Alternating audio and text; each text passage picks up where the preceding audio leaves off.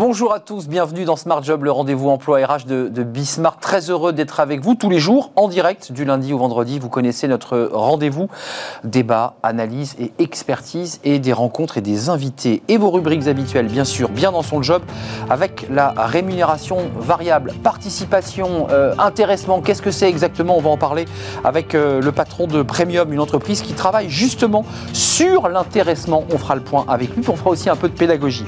Smart et Réglo, la brutale des relations commerciales. Qu'est-ce que c'est exactement et quelles en sont les conséquences On en parlera avec un expert juridique dans quelques instants. La pause café, c'est un sujet euh, sensible dont on ne parle pas, c'est la phobie du téléphone et Fanny Griesmer a décidé de nous en parler. Ben, c'est un peu compliqué en entreprise alors qu'on est hyper connecté, ben, ne pas être capable de pouvoir avoir un échange téléphonique. On fera le point, c'est assez handicapant. Le cercle RH, vous connaissez le rendez-vous du vendredi, ce sont les experts. On parlera de la vaccination, du chômage, des salles obscures qui ont évidemment réouvert euh, leurs portes. Et puis, euh, on, parlera aussi de ce coup de pouce de Jean-Michel Blanquer à destination des, professeurs et du corps enseignant. Voilà pour le programme. Et puis, dans Fenêtre sur l'emploi, on sera euh, bien à la rencontre d'un auteur. Vous savez, c'est le livre de Smart Job tous les vendredis. c'est un ancien champion de boxe. Il a créé un modèle de performance pour vous faire, vous gagnant, pas seulement des sportifs d'ailleurs, hein, dirigeants d'entreprise aussi. on fera le point avec lui à travers son livre Le secret du nouveau dopage Voilà, c'est le titre. Voilà le programme. Aujourd'hui, programme riche et on commence tout de suite par bien dans son job.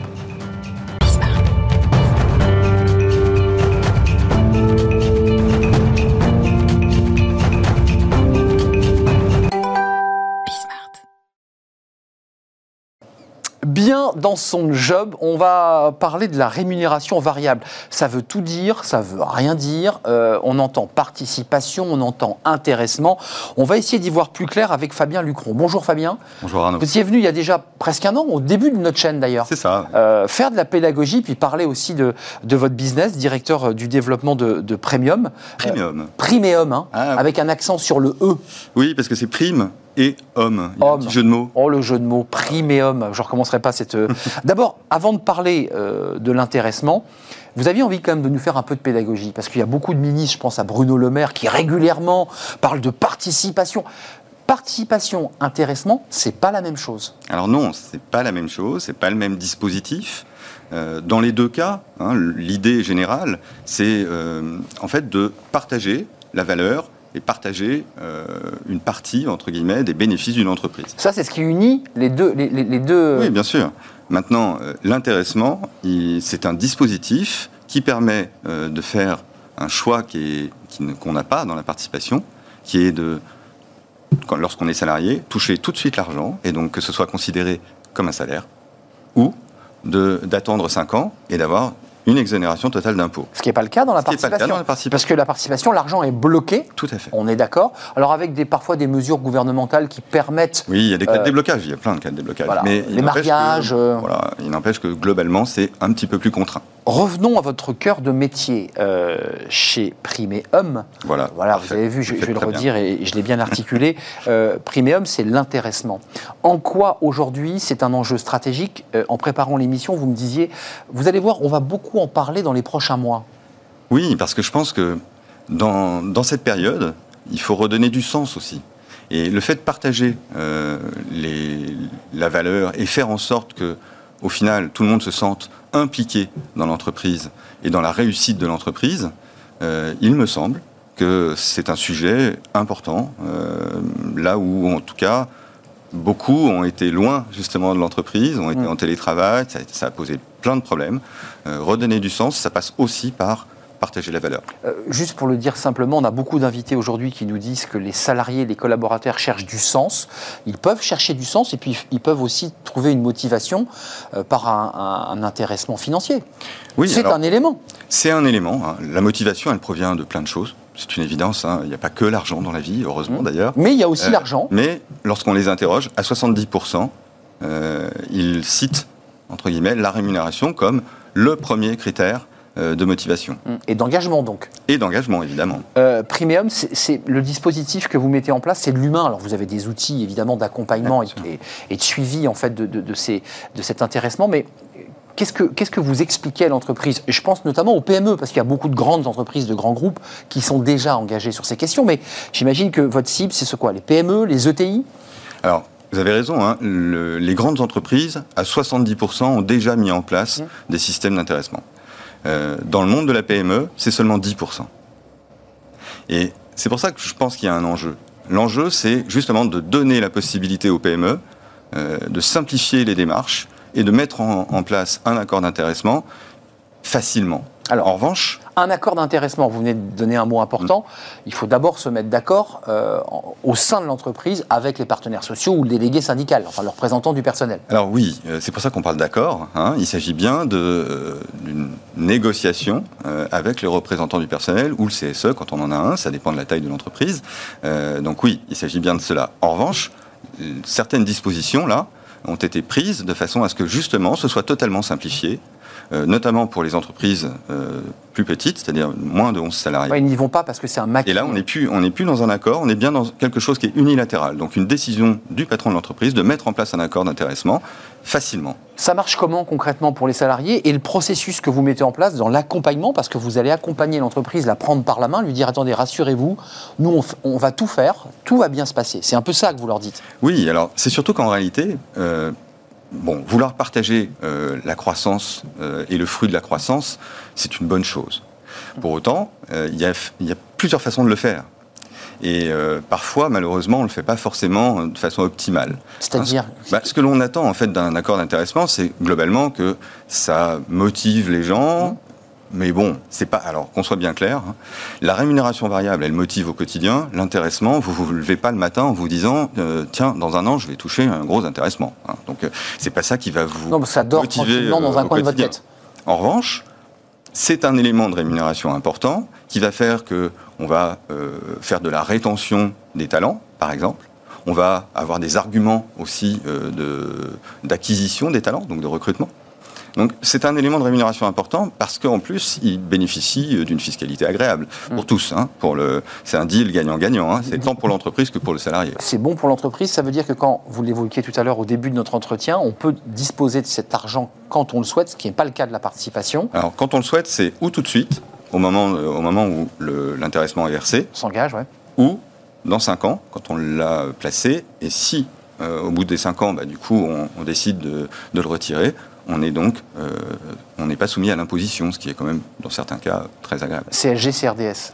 Alors il y a, y a, quand même un peu de, voilà, il y a un petit peu de, c'est pas de l'imposition. Non, hein, c'est une forme d'imposition indirecte. voilà, c'est indirect. en effet, il y a quand même euh, les 11 des taxes sociales classiques. La, CSG, CRDS les entreprises hésitent, parce que je, voudrais l'entendre, les entreprises hésitent parce qu'elles trouvent que c'est complexe à mettre en place, parce qu'elles ne souhaitent pas faire partager la richesse. C'est quoi l'état d'esprit des entreprises? Non, je pense, en fait, euh, vu que c'est un deal gagnant-gagnant, les entreprises n'hésitent pas à partager la richesse. C'est juste parfois un peu trop compliqué. C'est ça. Et puis on ne sait pas trop comment s'y prendre.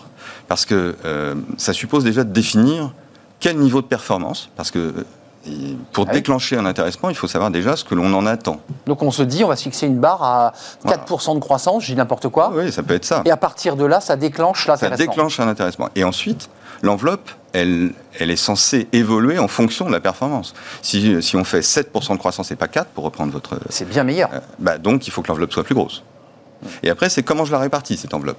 Une partie va être forcément répartie de façon, entre guillemets, euh, très classique, c'est-à-dire je prends le nombre de salariés. Équitable, on coupe hmm Alors équitable, je ne suis pas sûr, mais en tout cas égalitaire, c'est Égalitaire, égalitaire, vous avez raison, vous avez raison. Et euh, l'autre partie va être euh, certainement au regard du salaire de chacun, c'est-à-dire proportionnel au salaire fixe de chacun. Hmm.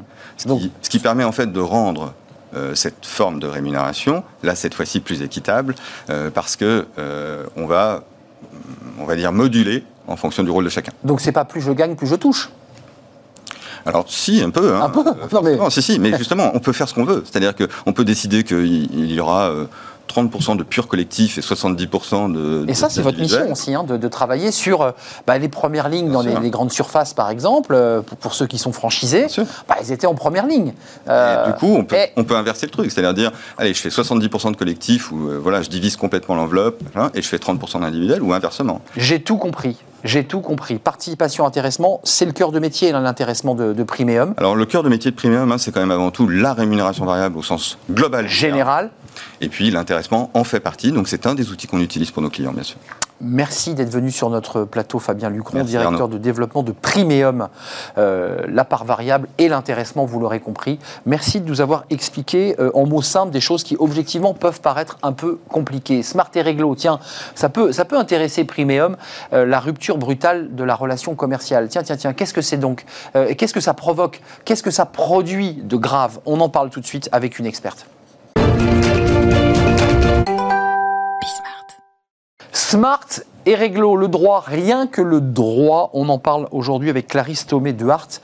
Euh, je n'ai pas dit de bêtises. Hein. J'avais dit, Duarte la, première fois en mettant un accent, c'était tout à fait impropre. Thomé Duarte. Experte en droit des affaires chez SVP Information Décisionnelle. Vous avez choisi de nous parler d'un sujet alors, qui ne fait pas la une des médias, mais qui est un vrai sujet concret, c'est la rupture brutale des relations commerciales. Qu'est-ce que c'est donc alors, alors c'est un contentieux qui est extrêmement important auprès des juridictions commerciales, il faut le savoir. Ça consiste à faire en sorte que deux sociétés qui sont en relation d'affaires ne puissent pas brutalement rompre leur relation commerciale l'une avec l'autre. Alors ça ne veut pas dire qu'on n'a pas une totale liberté de choisir ses partenaires commerciaux, bien évidemment. Mmh. Les contrats éternels ne sont pas admis en droit français. En revanche, ça a pour objectif, le but poursuivi ici, est de faire en sorte de permettre à son co-contractant d'anticiper une rupture pour réorganiser ses affaires et pour voir à la recherche de nouveaux clients. Pour le dire très concrètement, je, suis prestataire, j'ai signé un accord commercial euh, avec un très grand groupe, euh, de la grande distribution par exemple, et soudain ce groupe décide de rompre brutalement ma relation commerciale, c'est-à-dire qu'elle dit, vous, vous arrêtez de m'envoyer votre production. Alors c'est à juste titre que vous parlez de distribution, bah parce que justement ce dispositif, il a été créé pour protéger les fournisseurs bah, des référencements des, centrales d'achat et du milieu de la distribution. C'est pour ça que je soulève ce sujet. Donc ça, justement, ça a été créé à l'origine euh, pour ce secteur en particulier. Néanmoins, aujourd'hui, ça concerne un panel extrêmement large d'activités commerciales. C'est toutes les, les, activités de production, de hum. distribution et de services. Donc c'est quasiment toutes les activités commerciales et économiques qu'on peut rencontrer. Néanmoins, il y a quelques petites exceptions. Par exemple, les prestations intellectuelles qui sont soumises à une interdiction ne sont pas euh, concernées par le dispositif. Euh, c'est quoi les comportements susceptibles d'être sanctionnés? C'est-à-dire que vous nous dites qu'il y a quand même quelque chose qui cadre la relation commerciale et, de but en blanc à brûle pour point, on ne peut pas couper cette relation commerciale, c'est ce que vous nous dites. Il y a des choses qui protègent. Euh, qu'est-ce qui fait qu'ils peuvent être sanctionnés? Alors les points de vigilance sur lesquels on peut vous reprocher euh, un comportement restrictif de concurrence, parce que c'est comme ça que c'est identifié, c'est le fait de rompre brutalement sans un préavis écrit. Et alors c'est pas rompre nécessairement totalement, ça peut être aussi rompre partiellement. C'est-à-dire que même si vous n'avez plus pour des raisons X ou Y envie de travailler avec quelqu'un et que par exemple vous avez trouvé un fournisseur moins 10 ans ailleurs, mm. vous ne pouvez pas euh, intempestivement baisser vos commandes et réorienter votre négoce sans donner à vos fournisseurs un préavis suffisant. Combien le préavis? Alors ça va dépendre justement, c'est la particularité ici du dispositif, c'est que ça dépend préalablement, vraiment, c'est le critère prépondérant, ça dépend de la durée de la relation commerciale. Qu'est-ce qui avait été signé D'accord. Pas nécessairement. Pas forcément. Justement, parce que quand bien même, par exemple, vous n'avez pas de contrat avec votre ah. partenaire, on va considérer la durée globale de votre relation d'affaires. On va l'estimer, quoi c'est l'appréciation de la durée globale. Celui qui s'en prévaut va devoir rapporter. Mettons que vous êtes lié par un contrat de 3 ans qui est reconduit depuis 12 euh, ans. On va apprécier la durée totale des 12 ans de relation d'affaires commerciale. Exactement. Euh, donc, ça peut être un préavis de quoi? De 6 mois, de 7 mois, de 8 mois? Ça peut être un an pour se retourner, pour le dire un peu directement? Il existe des usages commerciaux. Euh, on considère plus ou moins que lorsque la relation ne présente pas de spécificité, un mois par année de relation commerciale c'est raisonnable. Néanmoins, si vous êtes dans une situation particulière, un secteur d'activité où euh, il y a peu de concurrence, une relation d'exclusivité, une situation de dépendance économique de votre co-contractant, les délais peuvent être augmentés. J'ai un monoclient, par exemple. Dans le cas d'un monoclient, je fournis 90% de ma production à la, grande distribution, je, suis mort. Exactement, ça vise J'ai pas le temps de me retourner. Ça vise à protéger le co-contractant pour qu'il puisse pourvoir à la recherche de nouveaux clients.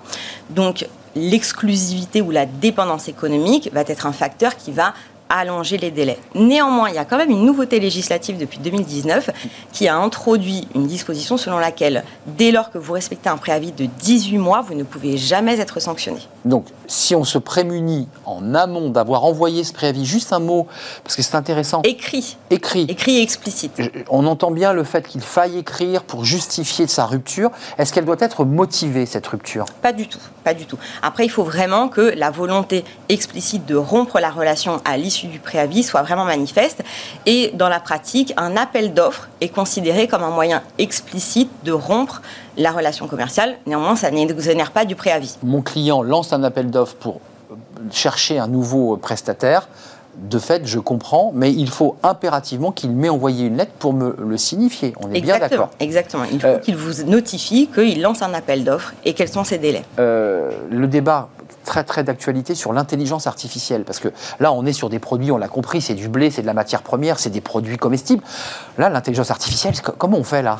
Alors, l'intelligence artificielle, aujourd'hui, elle, euh, elle nous permet en fait de faciliter notre travail en qualité d'expert, mmh. en qualité de juriste. Il faut savoir que euh, classiquement, on procède à des recherches de jurisprudence, c'est-à-dire qu'on va regarder les décisions ah en la matière Ça vous aide. relativement chronophage. Et notamment chez SVP Information Décisionnelle, on collabore avec une société qui a développé un algorithme qui s'appelle Caselo Analytics, donc qui nous met à disposition, alors qui nous met à disposition un algorithme justement d'intelligence artificielle. Dans la base de données est implémentée toutes les décisions réelles. La tête chercheuse, quoi. Qui concernent des, dossiers qui ont été réellement jugés. Et euh, l'outil va nous permettre, avec des critères extrêmement fins qui concerne cette matière-là, de rationaliser ici une recherche par des critères très déterminés. L'algorithme, il retrouve tous les points de concordance avec des dossiers euh, qui sont similaires. Et à vous de le travailler. Alors pas exactement, parce que justement, il nous aide un petit peu. Il apprécie vraiment le risque, la durée éventuellement qui va être euh, donné par euh, des magistrats. Enfin, il réfléchit, c'est-à-dire qu'il ne se contente pas de faire une analyse statistique comme le faire un moteur de recherche de jurisprudence classique. Il va vraiment apprécier les données pour nous donner des fourchettes de risque et une estimation. Clarisse, vous savez qu'il y a des avocats qui nous regardent, qui vont écrire des, lettres, qui, vont dire mais qu'est-ce que c'est que cette histoire? Vous êtes en train de tuer notre métier. Pas du tout, parce qu'il ne faut pas non plus euh, considérer. On des lettres, hein Alors, il ne faut pas considérer que ça remplace le travail du juriste. Je le suis moi-même, donc je connais très bien ce type de contentieux. Évidemment, le raisonnement humain, juridique, ah. développement d'un raisonnement juridique de moyens de droit, c'est euh, purement humain. Ça permet seulement de faciliter la eh décision. C'est vraiment un outil de rationalisation à la disposition de professionnels du droit qui nous permettent un gain de temps considérable. Néanmoins, celui qui va traduire de manière tangible les prédictions de l'algorithme, c'est le juriste, c'est l'avocat. Enfin, c'est un outil quand même très précieux parce que le cerveau humain ne peut pas compiler et aller chercher tout, dans, la base de données juridiques. C'est énorme. Exactement. Il fait en quelques secondes ce qu'un juriste euh, met beaucoup de temps à faire. Avant de nous quitter, ça se règle dans, dans quelle chambre, ça, ces conflits Ce sont des juridictions spécialisées. Il y en a huit en France. Alors, je ne les ai pas euh, de toutes. c'est très pointu, ça. Exactement. Il n'y a qu'une seule juridiction d'appel qui peut traiter ces dossiers, c'est la Cour d'appel de Paris. C'est la Cour d'appel de Paris qui, en, ressort ultime, vient trancher. En cas en appel, en appel et en cours, de en cours de cassation. En cours de cassation, où on règle ces, litiges commerciaux. Donc il n'y a que huit cours qui règlent ces litiges commerciaux. Huit tribunaux de commerce, de commerce. qui sont en mesure de euh, juger ce type de contentieux. Clarisse Thomé-Duhart, c'est un plaisir de vous accueillir. Merci d'être venue, experte, on l'aura compris, chez SVP euh, décisionnel, information décisionnelle, avec cet algorithme qui les aide énormément. Attention, on va recevoir des lettres. Je vous en reparlerai quand vous reviendrez, tiens, pour voir si on a eu des réactions de, magistrats. Merci d'être venu. On fait une petite pause café. Ce n'est pas le cas des, avocats, euh, j'en suis sûr. La phobie du téléphone, la peur de répondre au téléphone et de s'exprimer. Bah oui, vous levez les yeux au ciel, évidemment. Vous passez votre vie au téléphone à conseiller des clients. Ben, ça arrive à beaucoup d'entre vous eh bien, cette phobie du téléphone, la peur de s'exprimer, une forme de timidité, de, blocage. On en parle tout de suite avec Fanny Griesmer. Et c'est la pause café, bien sûr. Fanny Griesmer et sa célèbre pause café, celle du, vendredi. Euh, on parle alors d'un sujet qui est, euh, Fanny, euh, un, peu pas tabou, mais on n'en parle pas beaucoup de ce sujet. Alors c'est pas la glottophobie. On en a honte. C'est pas la glottophobie, hein, parce que c'est un mot de vocabulaire qu'on a appris ici. C'est la télé. Ah, ah, ah, ah la téléphonophobie. Qu'est-ce que c'est donc? C'est la peur du téléphone. Alors, pas le téléphone euh, en tant que tel. Hein. D'ailleurs, c'est l'objet euh, du quotidien, sans doute, euh, auquel nous tenons le plus. Il renferme une grande partie de notre vie. Et pourtant, chez certains d'entre nous, il, est, il peut être source d'angoisse mmh, quand il s'agit de l'utiliser pour sa fonction première, celle de téléphonie. Et cette angoisse porte effectivement ce nom, téléphonophobie. Ah, vous l'avez bien dit. Donc la peur de passer un petit coup de fil. C'est vrai, c'est réel. Phénomène méconnu, bien sûr, assez étrange, hein, surtout euh, pour ceux qui n'y sont pas euh, confrontés. Et pourtant, la peur du coup de fil est loin d'être anecdotique. Vous pouvez avoir, euh, je sais pas, la boule au ventre, les mains moites, le cœur qui s'emballe, la gorge nouée. Vous n'êtes pas amoureux, non, c'est juste le syndrome pré-coup de fil. si en tout cas l'idée de téléphoner vous angoisse, que ce soit effectivement pour passer un appel, en recevoir ou peut-être laisser un message, vous faites alors partie des 62 de Français ah qui déclarent ressentir de l'anxiété avant de téléphoner. Chiffre euh, issu d'une étude menée par Face for Business, un service de gestion de répondeurs téléphoniques. Et cela semble plutôt paradoxal hein, dans une société hyper connectée, mais la téléphonophobie euh, sévit davantage, semble-t-il, chez les millennials. Ils sont nés, euh, ou presque, avec un smartphone entre les mains, et pourtant, 76% d'entre eux disent redouter les appels. Une génération plus habituée aux SMS, aux messageries instantanées, finalement à ces échanges écrits, discrets, mais parfois sans fin, qui ont remplacé le bon vieux coup de fil. Il n'y a pas d'échange direct avec cette méthodologie. Pas direct. Hein. En fait, on prend son téléphone, mais on ne décroche pas. Donc Il n'y a pas l'aspect vocal. Ça veut dire que ce téléphone, ce smartphone. Euh, il sert à tout sauf à téléphoner. À tout sauf à téléphoner, c'est ça l'idée Exactement ça. C'est terrible. Effectivement, euh, on, sent Enfin, il semble que, que, l'outil, en, tout cas sa fonction première, est de ah moins en moins indispensable, euh, que ce soit pour joindre ses proches ou qui que ce soit d'ailleurs. Hein. Regardez, pour réserver une table dans un restaurant ou réserver Internet. Un, chez le médecin, un simple clic suffit. Alors, le coup de, téléphone semble euh, tomber en désuétude, mais il n'est pas pour autant mort et enterré. Dans le monde du travail, euh, on ne pourrait pas se passer totalement du téléphone, vous le disiez tout à l'heure avec les avocats, euh, et ce malgré l'explosion du mail, des calls, des entretiens d'embauche. Une fois, on a des premières phases d'approche par téléphone, euh, contact avec un recruteur, un rendez-vous client. Les occasions de se frotter à l'exercice de l'appel téléphonique sont encore nombreuses. Et chez les téléphonophobiques, l'angoisse de décrocher peut être particulièrement handicapante de leur activité. Mais pourquoi, pourquoi cette peur? Elle vient d'où? Alors, elle semble curieuse parce qu'effectivement, bah, derrière votre téléphone, enfin derrière ou à côté, mais en tout cas le téléphone euh, brise la barrière et en fait on n'a pas cette angoisse de parler directement à la ah personne. Euh, vous n'avez ah pas forcément besoin de le regarder dans les yeux, donc ça semble quand même assez surprenant. Et pourtant cette angoisse existe bel et bien. Alors en réalité elle n'est pas née du tout avec le sacre des messageries instantanées. Hein. Euh, alors par contre, c'est une réalité, les appels sont moins fréquents. Aujourd'hui, recevoir un coup de fil, c'est un peu comme recevoir une lettre pire, une lettre recommandée. C'est bah, euh, un événement presque, hein. hmm. euh, aussi inattendu que potentiellement inquiétant. Et finalement, l'angoisse de décrocher euh, peut venir directement d'une peur irrationnelle, celle de la mauvaise nouvelle. C'est du sérieux, quoi. voilà, c'est du sérieux, exactement. il y a aussi ce côté intrusif de l'appel téléphonique. Quelqu'un vous hmm. appelle à un, moment auquel vous ne vous attendez pas. Hein. vous ne le maîtrisez pas, il vous surprend sans crier gare, il vous oblige aussi à improviser. Et c'est là où ça pose problème. À l'inverse d'un texto que l'on peut penser, réfléchir, poser avec soin, écrire, téléphoner, c'est devoir réagir en temps réel sans possibilité de se rattraper si vous commettez une bourde. Mm. La peur de ne pas savoir quoi dire, d'être pris de court, de se tromper, de mal faire, de bafouiller. Alors on peut aussi euh, rapidement se sentir jugé, jugé par la personne qui vous appelle, au centre d'une attention que vous n'avez pas forcément demandée. Et puis bah, paralysé, hein, incapable d'improviser. Euh, d'autant qu'en temps normal, bah, une large partie du, du, langage repose aussi sur le corps, le langage corporel. Et là, vous en êtes privé avec le téléphone. Donc, impossible de savoir ce que pense réellement votre interlocuteur. et ça peut stresser certains. Euh, angoisse décuplée, euh, encore plus, c'est vrai pour ceux qui, sont un peu timides, quand on est en open space. Et ça ne concerne pas que les téléphonophobiques. Non, c'est passer un coup de fil en open Parce que vous êtes en présence de vos collègues, de votre manager bah, ça concerne dans l'oreille. Hein. Mais bien sûr, on, constamment, on passe des coups de fil et dans l'open space aussi. Euh, c'est encore pire hein, si votre voix finalement est la seule à briser le silence ambiant, hein. euh, car là, votre interlocuteur n'est plus le seul juge de votre prestation, mais là, c'est tous ceux qui vous entourent et ça peut être particulièrement stressant. D'ailleurs, on a déjà tous vu euh, des personnes s'isoler pour passer un coup de fil qui n'était pas forcément Clairement. privé ou confidentiel. Hum, euh, comment on y remédie? Quelques conseils, Fanny Alors, premier conseil. Une minute pour nous convaincre. Alors, pour nous rassurer. Pour vous rassurer surtout. Premier conseil, euh, bah, je préfère vous prévenir, il faut vous faire violence. Il faut ah. donc vous entraîner, vous forcer à décrocher votre téléphone, euh, que ce soit pour passer un appel ou pour y répondre. Euh, commencez peut-être par des échanges euh, personnels et privés qui seront moins stressants. Avec l'expérience, vous allez vous habituer à l'exercice et puis vous aborderez euh, la chose de manière beaucoup plus calme et sereine. La confiance hein, vient en pratiquant, c'est bien connu. Le deuxième conseil, eh bien, prenez du recul, hein, c'est important. Euh, bafouiller, faire un blanc de 5 secondes, euh, ça ne remettra jamais en cause vos compétences. Et puis, quand bien même vous n'avez pas la réponse à une question que l'on vous pose, Dites-le clairement. Dites que vous allez vous renseigner, que vous allez y réfléchir.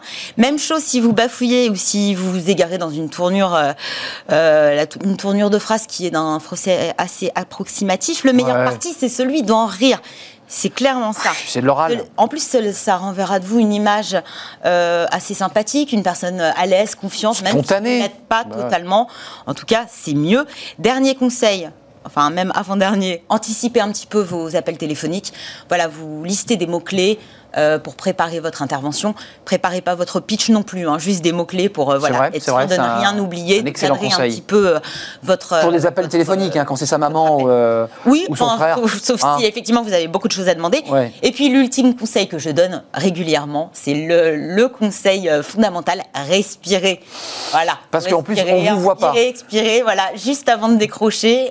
Voilà, ça fait du bien. Vous aborderez la chose de manière beaucoup plus calme, sereine, détendue. Merci d'avoir mis un coup de projecteur sur un sujet qui est notre quotidien. Et parce qu'on n'ose pas en parler. On n'ose pas en parler. énormément de personnes qui, euh, qui sont confrontées Mettez-vous euh, en position du lotus, respiration zen. Après, dans l'open space, c'est pas simple. Hein. Et en open space, d'ailleurs, de plus en plus d'entreprises créent des petits box. Des petits box. des petits box, on ferme la porte, on peut passer des coups de fil. Et comme ça, vous dérangez pas les gens. Voilà. Puis surtout quand vous êtes journaliste, vous avez des échanges confidentiels avec certains interlocuteurs. Bah, c'est toujours plus sympathique et pratique. Donc vous faites les 100 pas dans le couloir ou dans la rue. Exactement. Et quand il fait froid, bah, c'est pas drôle. voilà. Merci Fanny. Bon, bon week-end. Bon week-end à vous. Bah oui, c'est important les, les week-ends pour se, se ressourcer un tout petit peu. Et passer vos coups de... Et passer ses coups de fil, évidemment. Continuer à travailler, parce qu'il y a l'émission lundi, hein, je vous le rappelle. Bah oui, euh, on fait une petite pause, si vous le voulez bien, et on va se retrouver dans quelques instants avec le Cercle RH. Ce sont les experts de, de, Smart Job, comme tous les vendredis. On va s'intéresser à pas mal de sujets, à la vaccination, à, au quoi qu'il en coûte, vous savez, avec les guillemets d'Emmanuel Macron. Est-ce qu'on est en train de passer à combien ça coûte? Parce que c'est vrai que certains commencent à se demander à quel moment on va retirer cette, cette prise. Et puis on parlera des profs avec ce coup de pouce de Jean-Michel Blanquer, le ministre de l'Intérieur. Et puis on parlera culture. C'est le programme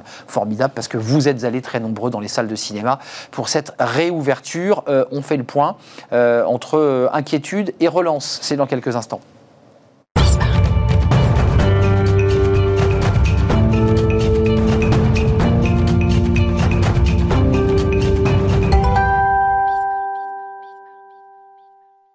Le cercle RH, le débat des experts de Smart Job, c'est tous les vendredis. Il y a beaucoup de choses aujourd'hui. Il y a la culture, il y a les chiffres du chômage, la vaccination qui progresse. Alors certains disent qu'elle progresse très vite, d'autres disent que ça va peut-être un peu moins vite que dans d'autres pays européens. On va en parler.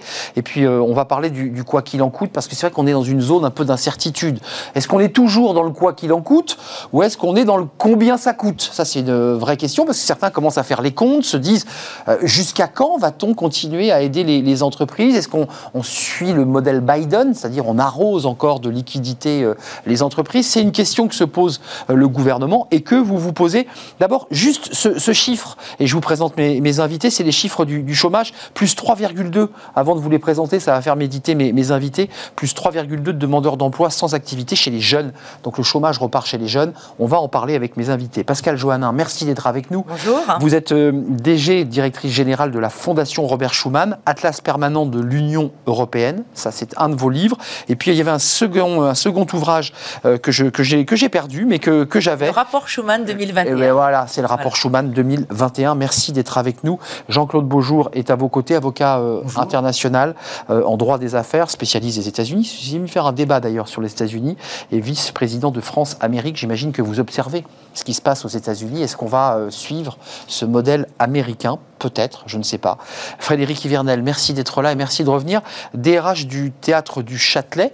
On avait pris un pari qu'au 30 mai, c'était 30 mai, que, ça, que, les spectacles redémarraient. Ça va redémarrer ou pas Ça redémarre ce week-end. Ce week-end. Avec quel spectacle? Parce que je vous donne la parole. C'est L'homme de ah la Mancha qui est une formidable adaptation par, par Jacques Brel euh, du, Don Quichotte ah de Cervantes, qui est un spectacle extrêmement coloré, extrêmement joyeux, avec euh, des textes et des chansons absolument formidables. Il a été joué par le passé avec un très grand succès. Il retrouve la scène du Châtelet, on en est très heureux. Euh, et je pense que c'est un spectacle en plus pour toute la famille. Donc c'est une façon en fait de revenir euh, dans les salles de spectacle avec les enfants et les parents et de recréer des émotions qui nous ont fait défaut depuis quelques mois. Pendant que je vous tiens, Frédéric Vernel, complet Châtelet là pour ce spectacle? Complet dans une jauge réduite. Maintenant, si quelques-uns de nos téléspectateurs ont envie encore, à l'arrache, Ils peuvent aller au guichet Ils peuvent aller au guichet. On a un, guichet de dernière minute. Alors les contraintes, euh, c'est important ça pour ceux qui nous regardent parce que euh, il faut quoi? Il faut un test PCR bah, en fait, toutes les institutions culturelles, elles se sont beaucoup engagées sur, euh, sur, sur, sur cette volonté de garantir la, santé des spectateurs. Donc aujourd'hui, on est en jauge réduite. on ne peut pas être plus de 6, par exemple, d'affilée alignés sur, sur un même rang. Il y aura des espaces de sécurité, entre guillemets, entre chacun des groupes qui seront invités évidemment à venir voir le spectacle. On sera masqué, on respecte la distanciation euh, physique. Classique. Euh, absolument. Et on est dans une jauge à 750 spectateurs dans une salle qui peut en accueillir évidemment euh, le triple. On connaît le Châtelet, oui, bien sûr. Voilà. Vos, comédiens, vaccinés, pas vaccinés Les comédiens ont été testés. Testés Ils ont répété masqués. Quel enfer Donc dur dur, mais en même temps. travail, dur, dur, mais en même temps conscient. On, Dur, mais en même temps conscient que c'est la garantie de pouvoir jouer. Parce que, évidemment, un, cas euh, dans, dans, dans, une Évidemment. c'est le spectacle dans sa totalité qui s'effondre comme un château de cartes. Donc, mm. euh, il y a une très grande responsabilisation de chacun des acteurs, de chacun des musiciens, de chacun des techniciens sur l'organisation de ce spectacle. Donc, euh, on est, on est tous très heureux d'ailleurs de rouvrir cette salle euh, demain. Juste un mot, Frédéric, euh, on, est rentable ou c'est parce que c'est utile de relancer la machine, de, se redonner aussi un second souffle, de la joie, de la bonne humeur, de faire bosser une entreprise, c'est le Châtelet. On n'est pas rentable avec, euh, avec cette jauge D'abord, objectivement, on est, beaucoup soutenu par, par la mairie de Paris. Hein. C'est un théâtre municipal qui est très engagé sur le sujet. Et la mairie. On l'appelle le théâtre subventionné. C'est un théâtre subventionné par la municipalité. C'est le plus grand théâtre municipal de Paris. Et évidemment, la, la, mairie nous aide beaucoup. Après, la problématique économique, elle n'est pas euh, là immédiatement euh, non, c'est pas ça. nous. C'est pas ça. Ce qui est important, c'est de recréer une liaison avec des spectateurs qui, depuis un an, un an et demi, n'ont pas remis les pieds dans la salle. C'est ça. Et hier, je peux vous assurer qu'il y avait un événement tout à fait formidable qui était avec euh, l'Orchestre de Paris, l'Orchestre de Chambre de Paris, euh, la possibilité pour 700 jeunes enfants de venir dans la salle de spectacle, c'était extraordinaire à voir. Quoi. Mm. Alors, ils étaient tous masqués, ils étaient tous en distanciation physique. c'est des retrouvailles. C'était formidable de voir, de voir la joie que procure quand même le spectacle vivant sur euh, toutes les populations et toutes les générations. Juste d'un mot, cette ouverture de la culture, pour commencer doucement, ça se passe comment en Europe? On est, on est dans le même tempo que les autres pays européens? On est à peu près dans les mêmes, les mêmes stratégies? Tous les pays, alors, euh, euh, tous les pays ont rouvert leurs leur salles de spectacle. Un peu plus tôt que nous, pour certains. Pour certains, mais il n'y a pas de grande différence. Hein, voilà, il n'y a pas de grande différence. Tout le monde rouvre avec, en effet, euh, une progression. C'est-à-dire qu'il n'y a aucun aucun, aucun espace culturel qui est passé de zéro à la, quantité maximum de, de, spectateurs. On y va par jour justement pour être progressif et pour éviter, comme vous l'avez dit monsieur, qu'il y ait une épidémie, une vague qui revienne parce qu'on a laissé un peu les contraintes. Donc, et on s'aperçoit en plus que les gens ont envie de, de, de, de, de retourner au concert, de retourner au spectacle ou dans une salle de de cinéma. Et donc, euh, on voit la, même chose dans tous les pays européens. Alors, ils ont rouvert, il y en a certains euh, le 1er mai, le 19 mm. mai. Les musées plus tôt. En France, c'était un peu plus tard. Les musées ont, réouvert avec des, jauges. Alors, économiquement, et on va parler d'économie, c'est pas forcément rentable, mais vous le disiez, c'est aussi de ramener du public. Euh, vous êtes d'accord? le, coût économique, il peut être haut, parce que lorsque les gens sont malades, lorsque les gens ne vont pas bien, ça a aussi un coût économique. Exact. Et le fait de se retrouver, de pouvoir vivre normalement, nous sommes des êtres humains, nous sommes faits pour vivre sur une île euh, et en isolé. Et, donc là, c'est aussi, euh, je pense qu'au jeu du... Le coût social et sanitaire. E, exactement. Je suis d'accord, je suis d'accord. De, de, la psychologie. Justement, tiens, Jean-Claude Beaujour, vous qui observez les États-Unis et la France, qui avez un pied euh, sur ces, ces, deux continents, on est dans quelle phase là pour, les Français, les chefs d'entreprise? On est toujours dans le quoi qu'il en coûte, parce qu'on est dans une année présidentielle, il faut le dire, et qu'on va pas retirer la prise trop tôt pour pas créer de choc? Ou est-ce qu'on est déjà dans une stratégie discrète de on lève le pied, on retire doucement la seringue. Comment on se situe là? Alors, moi j'ai le sentiment de ce que j'entends, euh, c'est que le gouvernement va avoir un projet de loi de finances rectificative qui se prépare très, bientôt, avec 20 milliards environ, mais il est acquis qu'on ne va pas pouvoir continuer éternellement comme cela. Parce qu'il y a une différence, vous parliez des États-Unis, il y a une différence avec le plan américain. En France, on est sous perfusion, on finance pour pouvoir figer les choses en l'état. Nationalise les emplois. Donc, oui, en quelque sorte, il y a des gens qui ne travaillent pas, qu'on finance, et c'est normal qu'on les aide, mais il n'y a pas de création de richesse sur euh, cette méthode. À l'inverse, aux États-Unis, le plan Biden n'est pas exactement le même. Il y a une nuance, c'est qu'il euh, finance pour partie les investissements. Donc c'est vrai que tous les grands projets d'infrastructure... Et la consommation aussi, Jean. Alors j'y viens. Tous les grands projets d'infrastructure devraient générer de l'emploi. Pourquoi? Parce que euh, euh, Joe Biden sait que l'emploi, c'est le nerf de la guerre aux États-Unis. Alors certes, il n'a pas commis la même erreur de 2008 lorsqu'il y a eu la crise financière internationale. Et donc il a dit, il faut financer les familles, il faut aider les familles. 2800 euros pour un couple, plus 1400 une aide directe, hein, c'est un chèque. Hein. Euh, en dollars, pardon. Euh, donc, donc, effectivement, il a bien compris, et les Américains sont des êtres humains comme les Européens, il a bien compris qu'ils avaient besoin d'avoir quelque chose de sonnant et trébuchant, ce qui n'avait pas été le cas en 2008, lorsqu'il avait fallu, et euh, ça avait fait dire un peu partout qu'en réalité, on aidait plus les banquiers de Wall Street qu'on que, qu'on aidait le peuple américain. La consommation. et puis, dernière chose, je ne, veux, je ne vais pas être plus long, mais il ne faut pas oublier qu'aux États-Unis, le, quoi qu'il en coûte, on ne l'entend pas comme ça. Biden a dû batailler avec euh, les républicains, même dans son camp, convaincre, etc.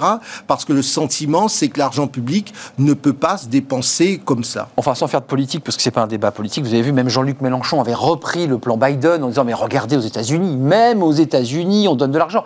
Vous avez raison de signaler que c'est pas tout à fait la même philosophie et que tout ça doit créer de la valeur et de la richesse, et ce qui n'est pas le cas en France. On situe comment par rapport aux autres pays européens sur ce fameux quoi qu'il en coûte Parce que c'est vrai que les Français se disent c'est vrai que l'État était là, le gouvernement a donné, mon emploi a été sauvé, préservé. Comment les autres pays européens ont, fait? Ils ont fait aussi le quoi qu'il en coûte? Ah, je pense que tous les pays européens ont fait le quoi qu'il en coûte, puisqu'il y a toute une secteur, dans, une partie de, la culture ou du tourisme, les hôtels fermés, les, les, avions. Les, les, avions, voilà. Bon, donc tous les, tous les États ont, soutenu leur compagnie aérienne, alors plus ou moins, hein, mais euh, les Néerlandais qui sont soi-disant très libéraux, ils ont, ils ont eu les DKL. Pas le choix. Voilà. Donc il n'y a pas le choix parce que vous mettez à l'arrêt non pas parce qu'il y a une crise économique, mais une crise sanitaire, vous mettez à l'arrêt un, secteur d'économie et donc vous n'allez pas le faire euh, euh, complètement euh, craquer. Je pense en effet qu'il va y avoir des surprises à un moment donné, mais on a aidé au maximum dans tous les pays européens. Tout simplement parce qu'il y avait en effet, on, a arrêté l'économie parce qu'il y avait en effet un risque sanitaire. La question, c'est le juste milieu. Vous voyez, cette espèce de jeu entre l'équilibre. Ce qu'il faut voir, c'est que on a fait ça, mais on a également en Europe mis en place ce plan de relance. Vous parliez des États-Unis, il y a un plan de relance, on compare souvent les deux. Euh, mais le plan de relance donc, de 750 milliards qui a été mis en place il y a un an, qui a été voté, hum. va arriver. Non, mais ça y est, ça y est, on y arrive. Non, non parce que je fais une moue, parce qu'on nous en parle tellement. C'est seulement des milliards qui valsent pour les Français. Et il est arrivé ou pas? Eh bien, il va arriver. Ah, d'accord. D'accord. Non, parce que c'est vrai qu'on l'attend. Hein.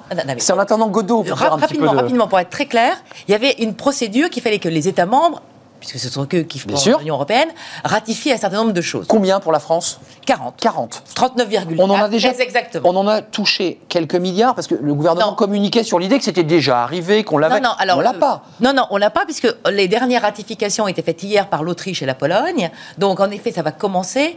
On va dire, allez, début juillet. Et on va avoir une première tranche au début juillet d'à peu près de, 13% de cette somme. Pascal, et juste d'un mot. Ça va, ça va aider. C'est de l'investissement, là, en l'occurrence, pour aider des filières. C'est pas, on en a euh, beaucoup parlé, on n'a rien vu. Là, on va voir, en effet. On est d'accord. On va voir. Alors, tous les, tous les plans ont été. la, France a été, euh, pour, pour le cas, un modèle. Euh, elle a envoyé son plan avant le, le, le, 30 hum, avril. Bon élève. Il y, en a quelques-uns, il y a neuf États qui l'ont encore pas fait. Donc, c'est pour ça, sur les 27. Et donc, en effet, la Commission européenne va examiner ces plans. Et en effet, à partir du mois de juillet, on va commencer à avoir, et c'était attendu, mais en effet, il y a une procédure qui fait que nous sommes 27 États. Il fallait qu'en effet, tous les États disent OK, je suis d'accord. Frédéric Hivernel, je m'adresse au, DRH d'un théâtre très connu, mondialement d'ailleurs, euh, et puis aussi aux citoyens. Vous en avez entendu parler, vous aussi, de ce, plan de relance? On nous l'a vendu, on nous a dit, vous allez voir, on va créer des filières. Cette relance va créer des filières sur là, on entend par une spécialiste que bah, les milliards n'étaient pas arrivés, en fait, et que depuis hier, peut-être, en juillet, on les aura. Enfin, une partie en juillet. Ah, une partie en juillet, oui. C'est quand même un peu compliqué, tout ça, pour les Français. Vous trouvez pas? Oui, c'est compliqué. Surtout, ce sont des masses financières tellement importantes qu'elles perdent le commun des mortels. Bah oui. Euh, euh, en même temps, euh, pour, pour un théâtre comme le nôtre, par exemple, pour le secteur de la culture en général, cette crise terrible, elle a été non pas transparente, mais elle a été extraordinairement bien gérée, à la fois pour un théâtre municipal par la mairie de Paris et à la fois par, par, par, les aides gouvernementales. Soutien des intermittents, il faut le rappeler. Hein. Le soutien, plus généralement même, le soutien à l'ensemble de la filière, le soutien aux collaborateurs, mm. avec les prises en charge évidemment d'une partie des rémunérations dans le cadre d'activités partielles, le soutien aux intermittents avec l'année blanche, avec... Euh, Et qui se poursuit d'ailleurs Qui se poursuit pour quelques mois supplémentaires. Euh, pour, pour nous, ça a été assez transparent, la souffrance venant d'ailleurs de notre incapacité à exercer notre métier et de la frustration liée. Mais pas sur le plan économique. Mais sur le plan économique, on peut dire que pour, pour des grandes institutions culturelles, l'affaire a été quand même gérée au cordeau. Mmh, au cordeau, c'est vrai. Vous en pensez quoi là de ce qu'on vient d'entendre? Ce plan de relance, qu'on le dise aux Français, c'est pas de l'argent sonnant et ébruchant avec un chèque qui va arriver dans les boîtes aux lettres des Français. On est bien d'accord. C'est pas ça du tout. Hein. Non, non, mais qu'on dise des choses. Moi, moi, ce que je crois, c'est que les, Français attendent deux choses. La, première, c'est de pouvoir savoir quand est-ce qu'ils vont pouvoir recommencer à travailler tout doucement, parce qu'il y a tout un pan de l'économie, tout un pan de l'économie qui tourne autour du vivre ensemble. Je pense aux restaurants, je pense euh, euh, aux hôtels, je pense au transport aérien, je pense au tourisme. 86 millions de visiteurs par an en France. Euh, je voyais l'un de, de vos hein. tout à l'heure, mmh. lorsque vous voyez la, Bourgogne, nos régions qui ont besoin de ces touristes. Ça, c'est la première chose. La deuxième chose qui, pour moi, me semble importante, c'est que derrière ces chiffres qui ne disent pas grand-chose, même pour chacun d'entre nous, ça ne nous dit pas grand-chose. Extravagant.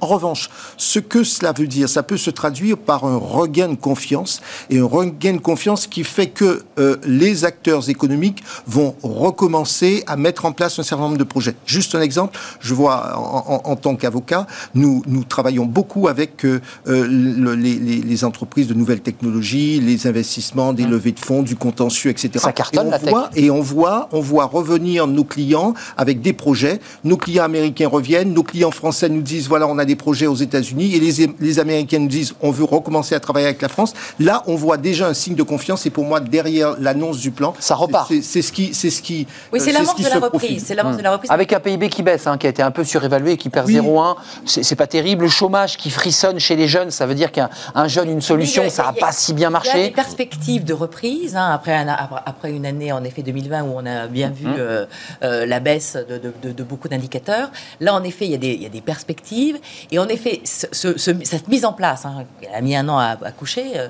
J'allais dire, c'est une gestation.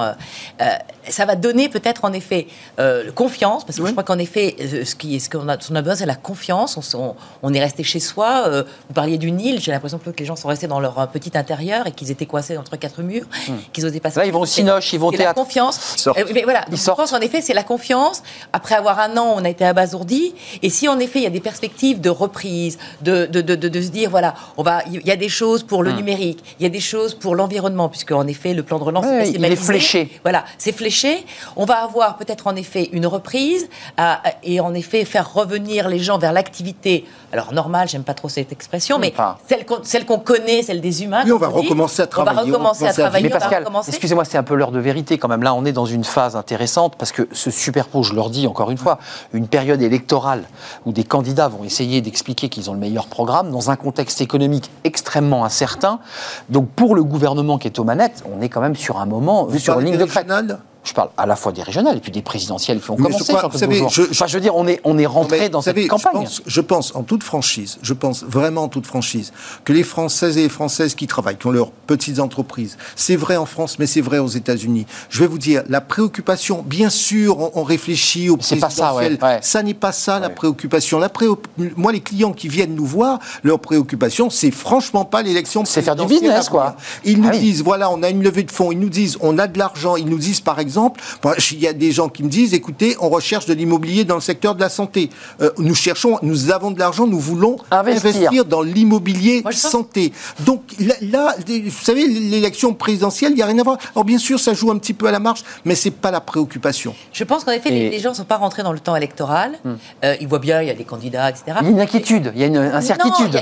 il n'y a, pas une inquiétude. Il y a, y a euh, c'est pas, c'est pas la priorité. La priorité, c'est de recommencer à revivre, à peut-être les vacances dans un premier Faire temps. Des projets. La reprise en septembre, j'allais dire complète, la, reprise en, complète en septembre de l'activité. On croise de, doigts. De, de, l'éducation avec des cours en vrai, enfin en présence, etc. Enfin, ça ne retire pas les 429 milliards de crise comme Covid. Hein. Toujours, Comme toujours, la présidentielle, elle va commencer vraiment à intéresser les Français en, janvier. en début de 2021. Mmh. On est d'accord. En début 2022. Mmh. Parce que là, on aura peut-être les vrais candidats. Pour l'instant, il y a plein de gens qui sont euh, sur le plateau. Et les vrais chiffres euh, économiques. Les vrais chiffres économiques. Et, eh oui. puis, euh, c'est là que les choses vont commencer à se cristalliser parce que les gens vont y penser. Mais avant, je pense que tout ça, ça amuse peut-être en effet certains journalistes, certains spécialistes. Avant de nous quitter, parce que je vais me faire tirer les oreilles, 700 millions d'euros, euh, parce que c'est intéressant, ça, c'est pas le plan de relance européen dont on apprend bah, qu'il est validé depuis hier, donc c'est une excellente nouvelle. Ça, c'est concret, c'est Jean-Michel Blanquer qui donne 700 millions d'euros. Vous allez me dire, les gens pensent pas à la présidentielle, mais enfin certains euh, euh, y pensent pour les Français. 700 millions d'euros pour revaloriser les salaires des profs en 2022, compte tenu que le salaire des profs est assez bas hein, sur le plan européen. Bonne, mauvaise idée, parce que beaucoup de parents se sont plaints, par exemple, que les profs n'ouvraient pas les, les visios, que les ordinateurs marchaient pas, que beaucoup de lycéens n'ont pas eu cours. Utile ou pas utile? Un peu démago ou pas?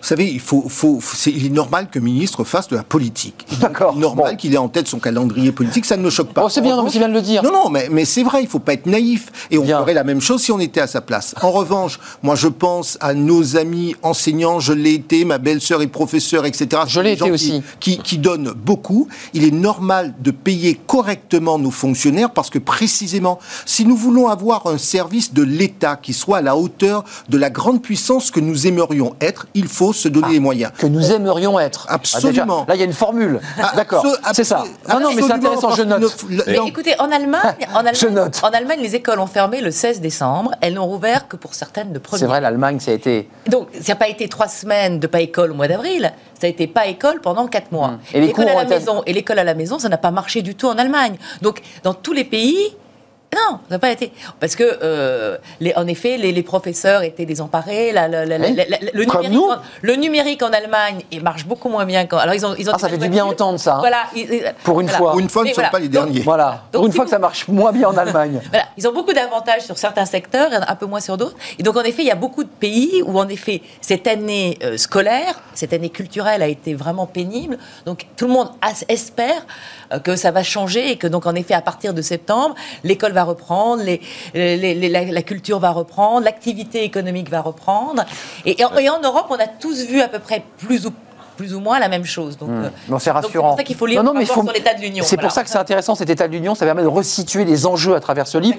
On est toujours le nez collé à la vitre française. C'est intéressant d'aller ouvrir des fenêtres sur d'autres pays. Je voudrais euh, rajouter une chose. Les enseignants sortent d'une année épouvantable. Hmm. Hmm. Euh, alors on a toujours tendance à dire qu'effectivement certains n'ouvraient pas les visios, etc. La réalité, c'est qu'ils ont tenu des enfants qui étaient entre guillemets déscolarisés puisque à la maison Coupé, de façon absolument remarquable. Absolument. Et alors euh, quand on, quand on dit 700 millions d'euros évidemment pour chacun d'entre nous pour le commun des mortels ce sont des sommes gigantesques. divisé par le nombre. Il faut quand même le rapporter au budget de l'éducation nationale, qui est le premier budget hein, de défense de l'État. Oui, c'est à peine 1% finalement. Parfois c'est le deuxième après la défense. Et puis il faut se souvenir d'une chose, hein, c'est que quand on fait un métier, on a besoin de deux choses. De la reconnaissance d'un côté, et je pense que les enseignants en ont besoin, mmh, vrai. et que le gouvernement s'emploie à la diffuser, et d'un salaire.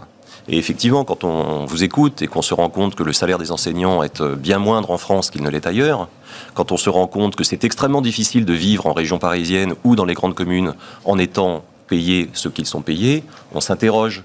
Et je rappelle juste une chose, ces 700 millions vont servir 400 000 fonctionnaires. Mmh. Pas. Si, si, on se dit qu'en bas de page, à la fin du mois, on a 30 ou 35 euros supplémentaires sur sa feuille de paye, on a le sentiment d'avoir été traité. Mais on est bien loin de l'effet d'annonce qui donne le sentiment aux Français qu'on a surinvesti sur l'éducation. Facialement, évidemment, ça fait un très gros chiffre, d'accord à la fin. Vous n'allez pas vous faire tirer les, oreilles, mais justement, euh, c'est bien ce que nous a appris la crise. Finalement, on disait qu'il fallait euh, serrer les boulons, la dépense publique, etc. on s'est bien rendu compte que si nous voulions avoir un État qui fonctionne, un État fort au sens État, euh, une administration qui fonctionne, on avait besoin de fonctionnaires, on avait besoin du personnel de santé, on avait besoin d'une politique de soins qui soit différente parce qu'on a vu qu'on a été incapable au début de répondre. Donc c'est une réflexion que nous devons mener entre dépenses, économie et, hmm. positionnement industriel. La dépense publique, le sujet est en train de monter doucement en France avec des experts qui commencent à s'interroger sur la réflexion à mener sur nos dépenses publiques parce que, ça n'exonère pas, d'un débat sur cette question. on ne peut pas envisager l'avenir en ah ayant un endettement et eh oui. soit on a eu cet effort pendant un, temps, il était nécessaire. Hmm. Maintenant, il faut peut-être revenir à des étiages plus, plus, normaux, mais progressivement aussi. Oui, ça va être très long. Hein. Voilà. Alors, bien entendu, là, pour le coup, la dette française est bien supérieure à la dette allemande. Alors là, pour le coup, il y a un grand gap. vous diront, on avait dit qu'on ne pouvait pas, et puis finalement, on a pu. On peut. Finalement, qu'est-ce qu'on fait Il va falloir réfléchir, en effet, à, en effet, commencer à, à, rendre les choses un peu plus sainement Exactement. pour pas qu'en effet, on fasse porter sur les générations futures les errements de cette. Vous reviendrez dans quelques semaines, puisque vous, vous venez régulièrement. on s'interrogera peut-être sur cette question parce qu'il y a un an, il était question de fermer tous les robinets de la dépense publique et puis en quelques mois, des milliards se sont répandus. C'est vrai que ça peut créer un sentiment chez les Français un peu de trouble. On a levé le, tous les tabous dans cette période ah bah un peu inédite. Le, quoi qu'il en coûte, le, quoi qu'il en coûte, c'était Mario Draghi en 2012, exact, c'est vrai. Euh, avec derrière les banques centrales européennes. Là, le quoi qu'il en coûte euh, à la française, c'est l'État qui n'a pas la capacité de qui peut pas tenir. Euh, monétaire qu'ont les banques centrales, mais mais n'empêche que en revanche pour l'élection présidentielle, ça sera un débat sur notre bah, projet de société. Que, que voulons Merci. pour les années qui viennent On est très période de trouble, retournons au spectacle. Retournons au spectacle. C'est ce week-end. C'est ce week-end au Châtelet. Ruez-vous avec un test PCR de 72 heures. Euh, Don Quichotte, joué par Jacques Brel. Avec des conditions sanitaires qui n'excluent Évidemment. Hein. Frédéric Hivernel, DRH du Théâtre du Châtelet, Jean-Claude Beaujour. Euh, et si la France gagnait la bataille de la mondialisation Je n'avais pas cité votre livre, vous êtes avocat international. Et Pascal Joannin, lisez le rapport Schuman 2021. Sur l'état de l'Union. Sur l'état de l'Union. Il est sorti le, 4 mai. Oui. Donc euh, lisez-le. Voilà, et ça permet d'avoir un, peu un sujet, une vision un peu sérieuse sur l'Europe. Merci d'être venu nous éclairer sur tous ces sujets. Il y avait beaucoup, beaucoup de sujets et je suis très en retard. C'est le livre de Smart Job. C'est un coach, ancien champion de sport et qui va nous accompagner pendant quelques minutes et nous parler de son livre. Il a inventé une méthode bah, pour être bah, plus performant, tout simplement, mais sans dopage. Regardez.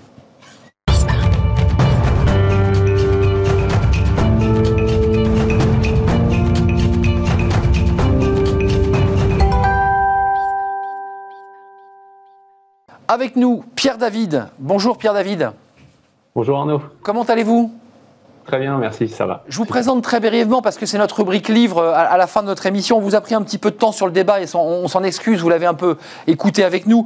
Euh, ancien champion de boxe, euh, vous êtes un, coach et vous avez sorti ce livre, ben, en fait, qui est un peu le fruit de votre académie de la haute performance sur l'identité gagnante. Et, je vais jusqu'au bout du titre, le secret du nouveau dopage légalisé.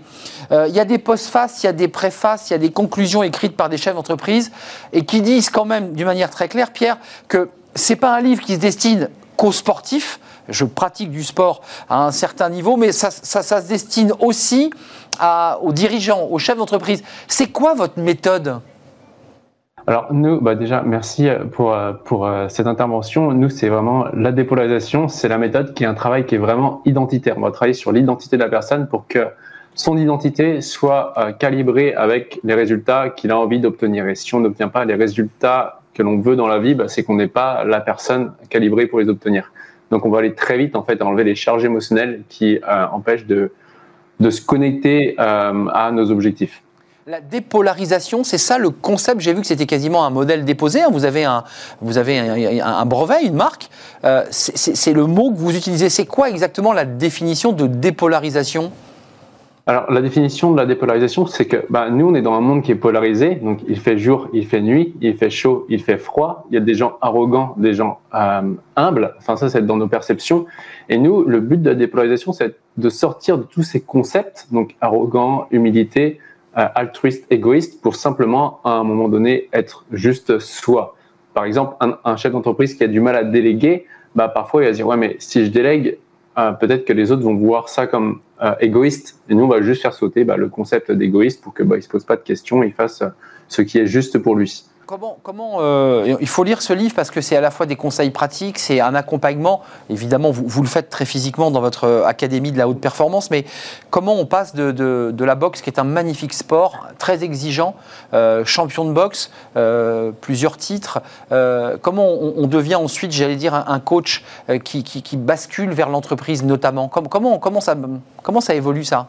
Ouais, je pense, que c'était bah déjà un. Moi, il y a eu les, défaites aussi en tant que sportif qui m'ont finalement aujourd'hui en tant qu'entrepreneur plus servi que, que, mes victoires parce que c'est elles qui m'ont poussé à, me former euh, aujourd'hui aux, quatre coins du blog, du, euh, du globe.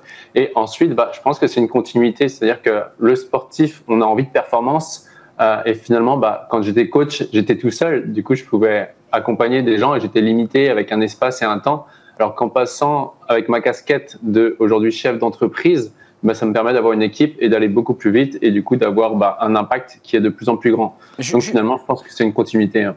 Pierre, c'est intéressant parce que dans votre livre, vous faites le distinguo, et ça c'est intéressant, entre les performeurs, ceux qui sont vraiment les guerriers, les compétiteurs, mais vous ne vous destinez pas non plus dans l'accompagnement qu'à des performeurs et des gens qui aiment la compétition, on est bien d'accord? Non, alors moi, à, titre personnel, euh, j'adore la performance et j'adore accompagner une entreprise et les collaborateurs et la voir se développer. Euh, et, euh, et, là, autrement, les athlètes qui vont, qui sont en course pour les Jeux Olympiques. Mais en effet, aussi, on peut avoir des étudiants, on peut avoir des étudiants, des musiciens, mais quand même des gens qui recherchent une forme de performance. On, ouais, je, je suis pas le, le, meilleur, on va dire, j'ai pas le meilleur produit pour les gens qui qui attendent juste une pilule et qui sont pas prêts à, quand même payer le prix de, l'entraînement des sacrifices. Euh, voilà, parce qu'il y a beau être débloqué mentalement, si derrière on bosse pas, on s'entraîne pas, on n'a pas les résultats. Hum, ça, c'est le sportif de haut niveau qui parle là. Il n'y a pas de doute là-dessus. C'est c'est pas magique la, la, performance, c'est pas magique la réussite. Non, du tout. Et, et, en, fait, ce qui est intéressant à voir, c'est qu'aujourd'hui, pour accompagner et des sportifs et des entrepreneurs, on va voir qu'en interne, ce sont les mêmes façons de penser qui permettent de la performance sportive ou entrepreneuriale. C'est pour ça que j'aime faire ce lien en fait. Ouais, nous aussi, hier, on a travaillé sur l'art et le management. On voyait qu'il y avait des passerelles. Et là, on voit bien que dans ce que vous faites entre le sport et l'entreprise, il y a des passerelles évidentes dans la rigueur, la préparation mentale, les choix, l'intuition. C'est ça aussi que vous travaillez. C'est clair, exactement. Et, dans ces choix, dans ces intuitions, ce qui va des fois nous, nous couper notre intuition, ça va être une polarité qu'on a mis justement de c'est bien ou c'est mal. Par exemple, avec un sportif qui rêve d'être champion euh, du monde, par exemple, et s'il n'ose pas se le dire à lui-même ou le dire aux autres, parce qu'il se dit, ouais, je peux pas dire ça, ça va être arrogant, ben là, il y a une charge de mal qui est, là, et du coup, ça l'empêche d'être totalement libéré. Donc, nous, on va venir sauter cette chape euh, pour que le corps puisse totalement se libérer, qu'il ne se pose pas de questions entre ce qu'il a envie consciemment et ce que son corps, avec les émotions, a, a engrammé euh, comme, euh, bah, comme émotion et qu'il n'y ait pas de décalage entre ce que les pensées veulent et ce que le corps veut. Le corps et la pensée, la pensée qui guide aussi le corps et le corps qui parle mm. parfois sans mots, on est d'accord Ouais, exactement. Merci Pierre David, c'était un plaisir de vous accueillir. Bon vent pour l'Académie de la haute performance. Lisez ce livre si vous voulez commencer à, cheminer avec, euh, avec Pierre. L'identité gagnante, le secret du nouveau dopage légalisé. Ça c'est important parce que, et je remercie Jean-Claude Beaujour de m'avoir accompagné jusqu'au bout de cette émission. Il n'a pas fui le plateau, il est resté avec moi jusqu'au bout. Merci Pierre. C'est un plaisir. Merci Arnaud. Merci à toute l'équipe, évidemment. Merci à, Hugo à la, à la, réalisation. Merci euh, évidemment à Justine au son. Merci à Fanny Griesmer. Merci à Pauline Gratel et merci à Margot pour l'accueil invité. Toute cette belle équipe qui m'accompagne euh, tous les jours. C'est un vrai plaisir. Passez un bon moment, un bon week-end évidemment. C'est vendredi. Euh, on se retrouve lundi pour de nouvelles aventures. D'ici là, ben, restez fidèles à tous nos programmes, à Bismarck notamment. Je serai là lundi. Bye bye.